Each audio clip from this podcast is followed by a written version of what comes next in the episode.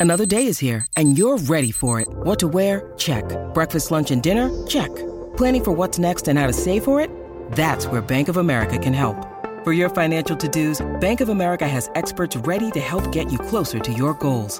Get started at one of our local financial centers or 24-7 in our mobile banking app. Find a location near you at bankofamerica.com slash talk to us. What would you like the power to do? Mobile banking requires downloading the app and is only available for select devices. Message and data rates may apply. Bank of America and a member FDIC.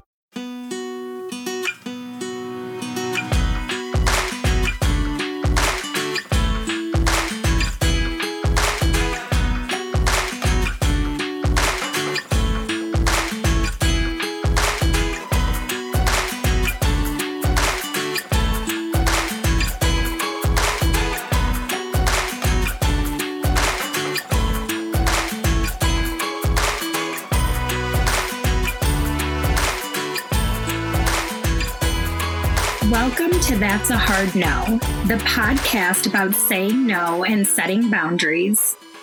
to become the authentic and empowered you that this world needs. I'm Sarah Saunders. And I'm Heather Drago. For those of you returning, welcome back. We're humbled and happy you've decided to continue on this journey with us. Quick reminder while Sarah is a licensed professional clinical counselor, this podcast is in no way a replacement for one on one therapy with a mental health professional. If you are struggling with mental health issues, we welcome you on this journey, but also invite you to seek out professional help. Go to this episode's page on the website and click the link to find a therapist near you. Today, we're going to follow up our conversation about anxiety and ask Sarah some questions. Okay, Sarah. So, first, uh, um, I have a list here on my notebook. um, I'm glad you were able to reflect after her conversation. I know it was a lot. Like I I just felt like, you know, things that we had talked about, sometimes it almost feels like then the next day or later, it's almost this like emotional hangover that you Yeah. kind of have to, yeah, you know, recover from. yeah. I, I was thinking about it the rest of the day. So, um, yeah, I was mulling over some thoughts and wrote down some notes. And um, so, I, I just sort of random list here. But um, so, one of the things you talked about was people um, having anxiety that they'll always have a problem with something. So, your example was like a fear of taking tests. They're always going to be bad at taking a test. But I'm wondering, I, I don't know if this is a question or not, but um, I've seen, like for example, my my kids when they were in high school or whatever, um, them saying, "Well, I'm just bad at taking tests," like Mhm. turning that anxiety about something and just labeling themselves. Mhm. It's almost like putting up the white flag and not even trying. Um, is that a common thing? Is that like a coping mechanism for anxiety that you see, or Yeah, so it kind of goes back to that mindset, like the Mhm. fixed versus growth mindset. And sometimes when we just we continue to tell ourselves something over and over, we label ourselves with that and then that Right. narrative in our head we start to believe it. And so sometimes when things are hard, we Right. then just say I'm bad at it. yeah, I'm never going to be able to Mhm. do that. And Exactly. So they just give up. Exactly. So Yeah. then a lot of the work that I'll do with people then is is again unpacking that. Everything is about unpacking. And so, you know, instead of saying I'm bad at that, try this. And then we kind of, you know, create different things that we can tell ourselves. It's Mhm. hard, but I can get better. Right. Like Right. acknowledging it. Um, but then helping acknowledge I it. struggle with this, but I want to be better, so I'm Right. willing to do the work. Mhm. I'm willing to choose that hard. Exactly. Right. Yeah. Got it. Okay. Um, the other thing you talked about was instead of listening to the signal, the the siren that's going off, that is anxiety, Mhm. Um, stuffing it and just going, going, going, Mhm. and exhausting ourselves by just being busy with other Mhm. things. And I mean, I mean, maybe this is an obvious thing, but to me, that's just avoidance, and Mhm. and it's people are exhausting themselves so they don't have to look at what's happening. Is Mhm. that obvious observation, but yeah, yeah, absolutely. That that avoidance pattern is definitely, you know, something that a lot of people struggle with. I know myself, sometimes, you know, it's just easier, again, choosing our heart, but it's easier to just like be on autopilot because mm-hmm. that's familiar. And and because of the avoidance, there might be something deeper that we don't want, we don't want to take the band-aid off. So if mm-hmm. we just keep ourselves busy, keep doing these things, then we don't have to think about it so much. Mm-hmm, mm-hmm. And that's where giving yourself that space and that grace. And we're going to talk about a couple ways that, um, mm-hmm. you know, we can hold space for, you know, those feelings. Yeah. I'm kind of thinking of all the people who are like, doom scrolling, they call it, like on yeah. Twitter, looking at all the news, or just constantly have the TV. They're like freaking out and stressed out because who isn't right now? Mm-hmm. But um, but not allowing themselves like the quiet time mm-hmm. to just be with themselves and deal with like how am I feeling? You know, checking in with themselves. Um, I, I feel like a lot of people are just so burned out because they're not taking that time to just be. Absolutely. And that's a lot of that mindless behavior. And so right. whether it's like the mindless scrolling, you know, watching Netflix, I know you guys have been there where it'll come up on your TV or whatever device that you're watching Netflix, are you still there? um, because yeah. you're just, you know, you're doing these things. And sometimes we get into these self sabotage patterns that we don't mm-hmm. even realize. And, you know, we're mindlessly snacking or, you know, doing things that aren't serving us. But again, it's filling that void temporarily. And then when we start to notice it's bleeding out again, we do something else to, yeah. you know, kind of numb it. And that's maybe because people just aren't comfortable being uncomfortable. Exactly. Like we keep talking about you have to be okay with feeling uncomfortable for a while. Growth happens outside of our comfort zone. Yeah. Did you know you can turn that feature off on Netflix that just keeps playing the next? We just learned recently you can turn that off. So if you're watching a series it won't just play the next episode. Okay. We, we recently realized like we were watching too much TV. we are like, let's turn that off. And it's actually helpful. We get up and walk away, you know? Yeah. So, no, I did not know that you could turn that off. So yes, you can. um, so, um, so the big thing though, the big question I had in my mind. So I have a lot of, so I, as I as I dropped that bomb last time, you know, I I know what anxiety feels like. I know what a panic attack feels like. I don't suffer from it that much anymore. Occasionally I'll have a situation that anxiety will flare. And obviously that's a situation that I have to deal with. But um, but I remember, I remember um, very much what that's like viscerally. And I see people in my life who either through work or my family or extended family or friends who suffer from anxiety. And my instinct is to be the helper, to jump in and comfort and, and be helpful. So I, I guess I have two questions. And one is, so if anxiety is more of a symptom of a, of a deeper thing, then what does it mean when someone's diagnosed with an anxiety disorder? Mm-hmm. And then I guess B is, you know, how do I help that person? How do, what, or, well, not so much how do I help but What what can be done if someone's feeling anxiety because it takes time to get through to process to work with someone like you to get to the things that are causing anxiety mm-hmm. it takes time and so meanwhile you're having anxiety attacks and panic attacks so what do you do mm-hmm. um, and i guess th- then i guess c the other flip side is that how does someone like me not make it worse mm-hmm. sure I threw a lot at you there. Sorry. That's okay. I'll sit back and listen. That's okay. So the first question I heard you ask is what do you do when someone is previously or is given a label or a mm-hmm. diagnosis of anxiety? So what is important is that that diagnosis does serve a purpose like it does allow for you to um, to create, you know, certain treatment plans that will help manage that anxiety. But again, that's kind of just temporary fixes because if you don't truly unpack everything, then you can keep managing it, but it's never going to fully, you're not going to be able to bring your awareness to it for it to heal itself. So this is a tough one for me, but I'm going to be honest with you guys.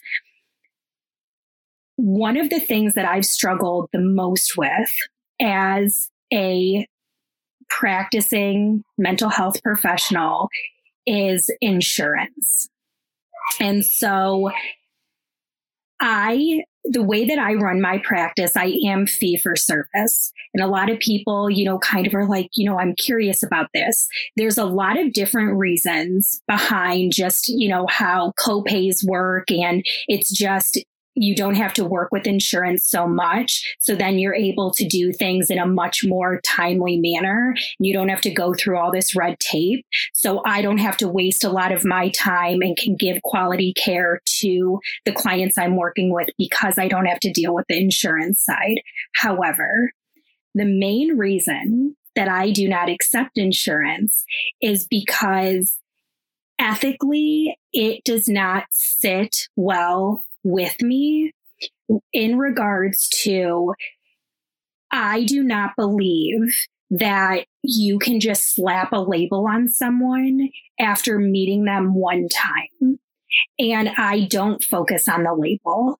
And so, in order for insurance to cover therapy sessions, you have one time a year, insurance will cover one hour of an intake assessment. And during that one hour intake assessment, the clinician's responsibility is then to give that person a diagnosis or a label.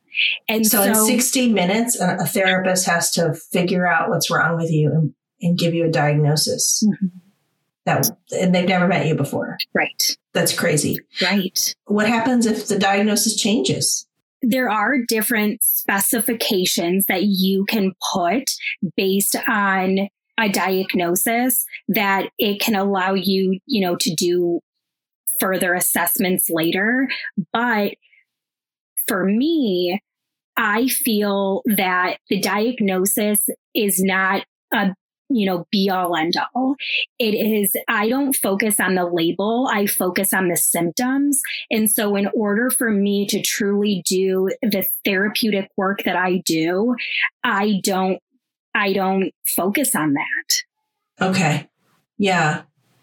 And just like Heather, you had mentioned, like you were given an anxiety diagnosis because, again, based on the DSM, that mm-hmm. diagnostic statistical manual, you did meet criteria for you were having those, you know, kind of panic attacks, you were having right. those symptoms. But again, I say symptoms, but underneath all of that was the trauma a, a much bigger thing was going on. Exactly. It took a lot longer time to deal with. Exactly. Right?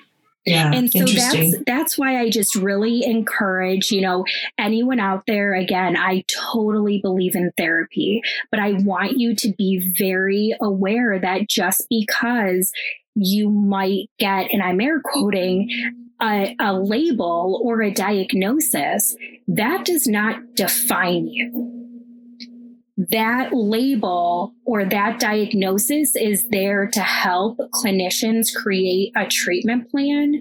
Um, and it's also they're required to do it for insurance. So again, I am just sharing my approach and the way that I do things. And there are, you know, it is important to recognize, especially when working with kids. And if you do need specific accommodations for like school and things like that, a diagnosis is very important. And there are psychologists and there are, um, you know, services that can provide you with those things. I am just speaking from my experience and the way that I run my practice and, you know, why I don't work with insurance in the way that I view the work that I do. The other thing is that it's so important that you have to find a therapist that that works best for you you have to shop around. And i often joke with clients but it's you know you're not just going to go to the store and you know just buy any pair of jeans. Like you want to buy a pair of jeans that you know fit you well to your body and make your butt look good. And you know it's just it it you're comfortable in them. And that's exactly, you know, how therapy is. And I tell my clients all the time, like, I'm on a hire fire basis. Like, let's keep, um, you know, the communication open. Let's be transparent with each other. I want to do what works best for them. And I, you know, often check in with them. And I also, during like the initial phone intake that I just kind of screen to make sure, you know, we would be a good fit, is I ask them, like, pretend like you're interviewing me for a second. Like, what are some questions that you have for me? Mm-hmm. Um, and so don't ever be afraid if you are looking for someone. It's okay if it's not a right fit at first. Yeah. You can actually absolutely ask them questions. Yeah, I went through a number of therapists and I've often told people you have to make sure you click with somebody. If if it doesn't feel right, it's going to be hard to trust someone with all those feelings. Mm-hmm. So you, you really do need to, if you feel like therapy isn't working, often is, isn't therapy, it's the therapist. 100%. And I've had people come in um, and they said, Yeah, like I was seeing someone, but they reminded me of fill in the blank. And I didn't feel like I could be fully honest, or I felt like mm-hmm. I was mm-hmm. being judged, or it just didn't feel mm-hmm. comfy. Yeah. yeah. Yeah. Okay. So, so we talked about how anxiety isn't is is more of a label and usually there's underlying things. So mm-hmm. your approach is just to, you know, you don't deal, you don't, you don't work that from that sort of top down. You kind of work from the get into the roots, work your way up. I see the symptoms and then I figure out what what work needs to be done. But what what um what can what can people do while they're work, doing the work and they mm-hmm. feel so anxious and they're having panic attacks what can they do to feel better and and how can i as a, you know the loved one in their life um, make sure i'm being supportive and not making the situation worse mm-hmm. absolutely so first and foremost and I know I feel like it's being talked about more, which makes my heart very happy. But self compassion, self compassion is so important. And so, whatever you are dealing with, it's okay. You have to give yourself space and grace, and you are allowed to feel however you're feeling, period. So don't, you know, beat yourself up for it. Just give yourself some self compassion I also think it is so important. Breath work is something that I can't stress enough. Deep breathing is essential. And so just inhaling for four in through your nose and then exhale for eight. When we slow down our breathing, it slows down our thinking. Yeah, I do one that's it's like five, five, and ten. You breathe in for five, you hold for mm-hmm. five, and then you slowly breathe out for ten. Exactly. To the point where like you don't think there's any more in there to breathe out. and um, yeah, it it does slow you down and mm-hmm. kind of just calm calm things down. And there are a ton of different breathing exercises. Mm-hmm. I just think if you are in that moment of that those symptoms of mm-hmm. anxiety mm-hmm. is to really, you know, again, give yourself you know that that self compassion um, but then also yeah focusing on your breathing grounding yourself is really important. So some people like to plant their feet firmly on the floor. Maybe you like to lay down or sit up somewhere where like you can feel your back against whatever, you know, a couch or a chair or whatever. Um, and you just have to again do that deep breath work. And kind of then after you do that and i say you know i always focus i think i talked about this um, on one of the previous episodes like your five fingers five senses like using your hand doing that deep breathing five times. So inhaling for four exhaling you know, for eight, doing that five times and use your hand as, you know, a gauge. You can put your fingers mm-hmm. down after you do one. Um, and then just kind of like you can reflect on this and I use like a brain dump. I think I, I talked about this in the episode with Ali Klotz. Um, but you've got to write it out to let it out And so you find insight through that introspection. And so if you can, after you do that breath work, kind of ask yourself, like, what am I feeling? What is coming up from my past that reminds me of this?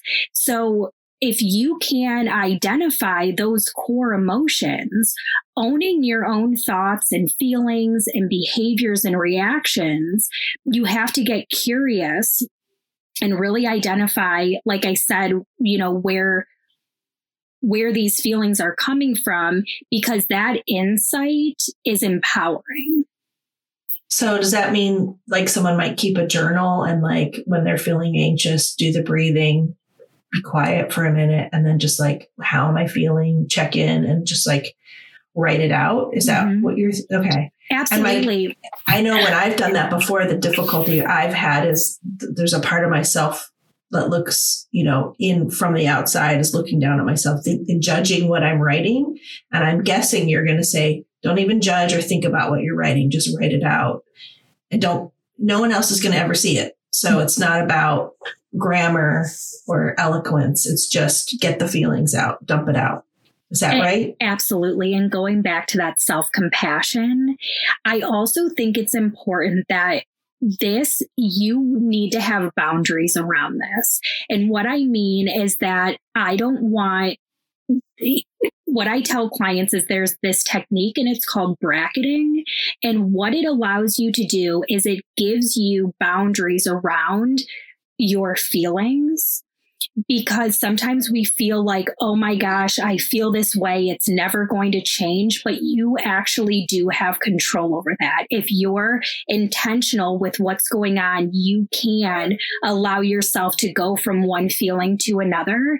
And so with the brain dump and this, you know, technique of bracketing, is set a timer. Like give yourself maybe three minutes, five minutes, 10 minutes. You could do a half hour if you wanted, or if you're, you're able to have that time.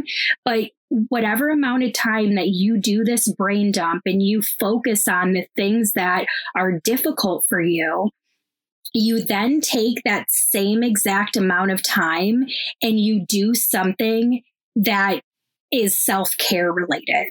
And so oftentimes I'll have clients make like a self care or like this fills my love tank like list. And so whether it's, you know, it, some people, yeah, like taking a hot shower or a bath or like Allie had mentioned, the essential oils. Sometimes it's just listening to your favorite song or getting a hug from someone, like whatever it is, you want to spend this, the amount of time that you're doing this brain dump, you're kind of shaking your brain out, you know, asking yourself some of these questions to to get to the root cause of it, you're then saying, okay, timer's off. I'm done here. I'm going to park this for mm-hmm. later. And then you're going to take that exact same amount of time and you're going to do something that makes you feel good. So let's say you spend five minutes and you're feeling very uncomfortable and mm-hmm. emotional, mm-hmm. you balance that out by saying, okay, I'm done here. Save this for later. Now I'm going to spend that same amount of time giving myself some love, mm-hmm. whether it's whatever, you know. Okay. Yeah. Got it. Yeah. Interesting. Yes. Okay. What else can people do when they're feeling really anxious? So, another thing is mindfulness exercises. So, I know there's, it's kind of like one of those hot topics right now. Everybody's talking about, you know, mindfulness, but you have to build awareness. You have to bring the unconscious to conscious. And so, um, curiosity is what you know keeps us alive inside and so doing mindfulness exercises are really helpful and we want to practice these things regularly, not just in the moment. So there's great apps that you can download. Two of my favorite, um, and these are not sponsors, but um, Headspace and Insight Timer.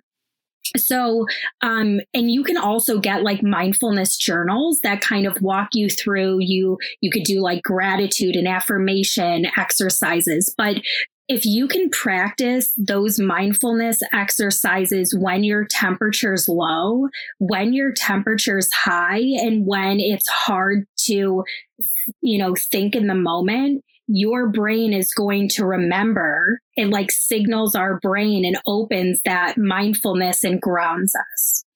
But we have to do that work before those episodes happen. So that just brought something to mind and makes now I understand something a little bit better. So I started a six minute journal. Mm. Um, it's a gratitude journal. And so you do three minutes when you first wake up in the morning and you write three things you're grateful for and um, kind of like how I'm going to make the day great kind of a thing. Mm-hmm. And then before you go to bed, the last thing you do is, you know, three things I really enjoyed today and how I'll do better. Mm-hmm. Um, and so I wondered why they were very, it's very, they're very insistent. There's like a huge chapter you have to read at the beginning of like why you're doing this and stuff. But like now I understand like it's basically you haven't had time to get emotional yet. Mm-hmm. when you first wake up, mm-hmm. there's nothing cluttering your brain. And then in the evening, it's kind of your wind down time. So mm-hmm. it has helped some days more than others. Mm-hmm. You know, some it, it's not a cure all, but it, sure. it definitely does help you be mindful of what you do have and mm-hmm. um, what matters to you. So, absolutely. And also, you know, mantras are really helpful, just reminding yourself of something um, and just being able to say that and focus on that. So, like, this is temporary, it's not permanent. Mm-hmm. Right? Like in so many situations, we can tell ourselves, you know, that.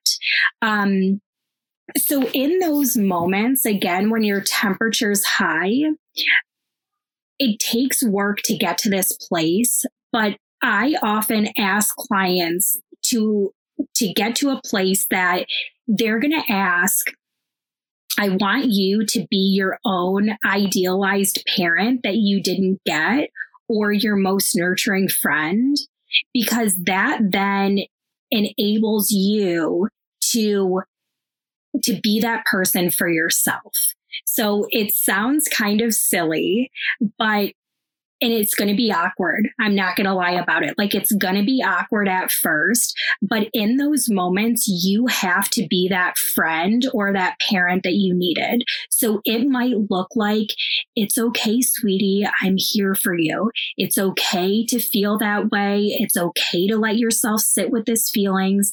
It makes sense that you're feeling scared then when you're allowed to talk that way to yourself, it is going to bring naturally those messages that you are sending to your head is naturally going to be able to bring your temperature down. But this is going to look different for everyone. Right. And it takes time. Right.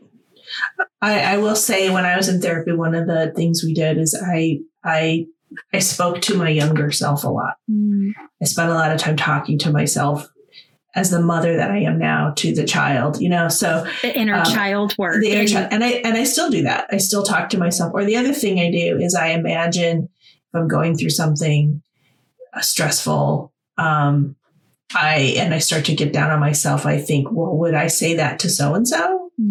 If they were going through this, would I would I get down on them for reacting this way? No. What would I say to them? And then I say that to myself. Right. So um yeah right? Because we treat ourselves much more harshly than we treat others. Mm-hmm. You have to be a friend to yourself, not a bully. And like yeah. I mentioned previously, it's like are is the shitty committee like you know ganging up and, and, just saying all this like i need my positive posse like i need that group and i need to know like it's okay um right so again, when we are so heightened, and again, like I am not, I want people to know, like, because I've been there before. I have experienced a panic attack through work. I, uh, you know, through therapy, like I've gotten to the root cause, but I know that that is a real thing. And so being able to be mindful in the moment, do that breath work, have that positivity that you need, talking to yourself like a friend. It seems very layered, but it, it truly works. Mm-hmm. So if you're feeling those feelings and all of a sudden you're you're in freak out mode, take a minute, take a deep breath, do the breath work, give yourself a like step away from what you're doing, take time, do a brain dump, talk to yourself, talk yourself down. Mm-hmm. And then once you're through that moment, give yourself some time to love yourself, like mm-hmm. whether it's make yourself a hot chocolate or mm-hmm. take a hot bath or mm-hmm. whatever it is, depending on where you are, what you're doing. Yeah. Find a way to um, give yourself a break. Absolutely. That self love and that self compassion. I mean, if there's nothing else, like that's mm-hmm. really what I hope you know listeners take away and i think this kind of you know also leads into your next point heather the third question that you had had, had asked is oh, that oh, yeah. you know we want to be there for other people but you need time to take care and identify what you need because no one is going to be able to meet that need if you aren't clear about what you need. Mm-hmm. And so, for people in your life that you're kind of like, I want to be there for them, but I don't know how, I want you to think first and foremost what is happening inside of you that's making you feel the need to, you know, fix, save, or rescue? Codependent much? that's a whole other topic. yeah, I'm pointing that at me, guys. Um, so, um, yeah, yeah. Yeah. Yeah. I mean, I get yeah. it. I mean, I mean, is the best thing to do just to say, what do you need? How can I help? Just ask. Absolutely. And then my thing, and I, I know I keep using, you know, this idea of temperature, but we have like our baseline temperature, which is kind of like when we're calm, we're, you know, I don't want to say living our best life, but you know, we're in a good place. When our temperature is high, that's where that um, we're not thinking rationally. We're not able to do the things, apply the tools that we need. So, what I would encourage if anybody has someone in their life that does suffer from these anxious symptoms, I would encourage you when temperatures are low, talk to that person and just say, I'm curious, what do you need? In moments of difficulty? Do mm-hmm. you need just a hug? Do you need your space? Like, kind of come up with a little bit of a plan so that then in the moment, you're able, you can always ask, you know, is mm-hmm. there something specific you need? Or they can, based on you checking in with them previously, you can then apply the things that they they had yeah, mentioned. I like that. Have a plan. I like mm-hmm. that. Yeah. That's helpful. And one of the things too I, I wanted to mention is, you know, Carl Jung says anxiety is about the future and depression is about the past. And so mm. my mom always told me, don't should on yourself. um, and I love that. And to this day, I always remind myself in those moments, change that should to could because if you should on yourself, that's where shame comes from. And that's where we tend to spiral. Mm-hmm. And so for me, I want to take time to tend to this anxiety and reform it. Like I kind of call it like multi generational rehab, I can't change my parents. And like I mentioned in the last episode, I don't want to. I am so unbelievably grateful for my upbringing, and it's molded me into exactly where I am today. Mm-hmm. But I can rehab myself and how I function and show up. And I want to be in the moment. And so the mindfulness things that I'm sharing and, you know, this, this deep breath work, this is, these are things, and this is why for those of you that follow me, like why my morning routine is so sacred for starting my day, because I have to check in with myself before I check in with the world, doing the gratitude and the affirmation. Mm-hmm. Because as a mom of three, three and under, a business owner, co-hosting this podcast, a yeah. wife, a friend, like so many hats that yeah. there are times we're going to get triggered naturally. Yeah. But by doing these daily practices, right. it it helps me to be intentional and in the moment during those times of, you know, those anxious feels. Yeah. Um, so yeah, I mean, as you're talking about that, you know, my morning routine is different than yours. Mm-hmm. I call it my morning zen. Yeah, and so it has to do with and it, and I never I love that phrase of check in with yourself before you check in with the world. I wrote that down mm-hmm. when we were talking uh, with a previous guest, and um, you know, I my routine is has more to do with planning and just I need to have a plan for the day. I do a little bit of stretching, which I'm supposed to do, and I'm not as um, much of an exerciser as you are, but I'm I'm gradually getting there. But um, but mine has more to do with you know this gratitude journal thing I do, and then I sit down and I plan my day. I don't I don't check my phone. I don't check my emails first. I sit there and think, you know, what is my day going to be about? What what are my priorities? And then and then I build a plan for the day and then I follow that plan. And when I don't then I end up just you know ping ponging around from thing to thing. And then I start to feel anxious and and I'm on this autopilot reactive mode and it's it's awful. And, and then I'm exhausted by the end of the day. So um, you know it's like you said, it looks different for everyone. Mm-hmm. Um, but I think you do have to take time and thoughtfully think about your priorities, what, you know, in whatever direction we're, we're talking about, whether it's mental health or whether it's, you know, whatever. So 100%. And that's why you have to give yourself attention it is yeah. not selfish.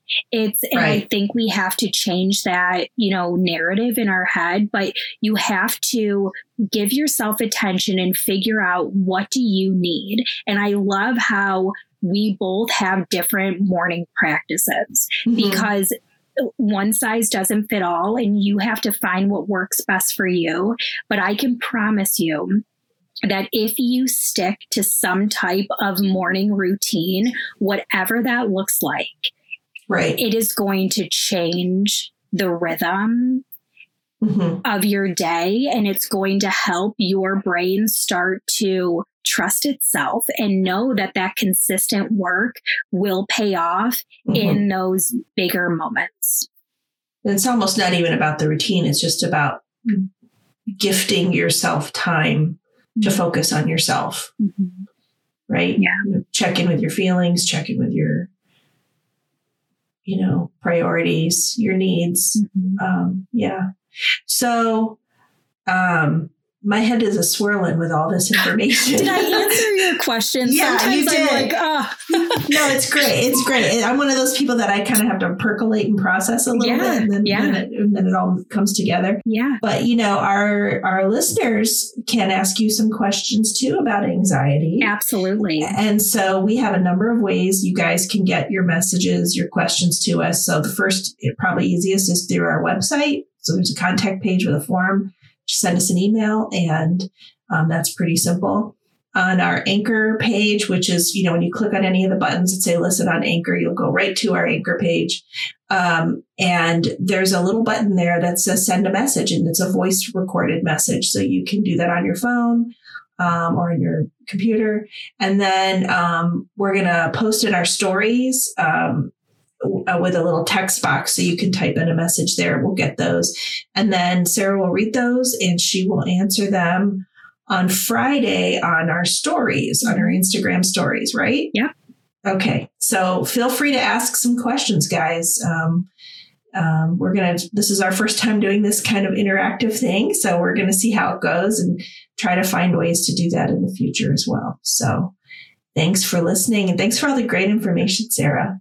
This is really helpful. Of course, it's my pleasure. And for those of you out there, like Heather said, I am happy to answer questions. So please don't hesitate, ask us anything, and, and we will do our best to make sure we get you the information that you need. And also be sure that, you know, I know a lot of the things we're talking about, it can be heavy and it can make you really, you know, dive into some, you know, deep thought work. And so always, you know, go back to our um, website and there is a link to find a therapist near you.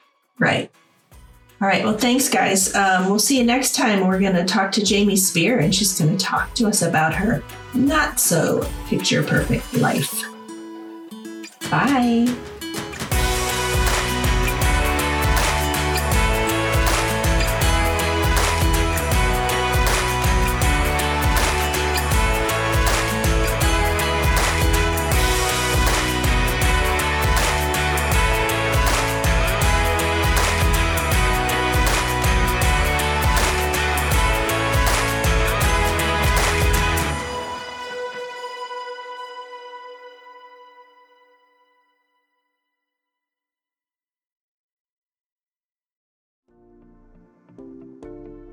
Welcome to the Bravery Academy. My name is Emma Ferris and I'm your host.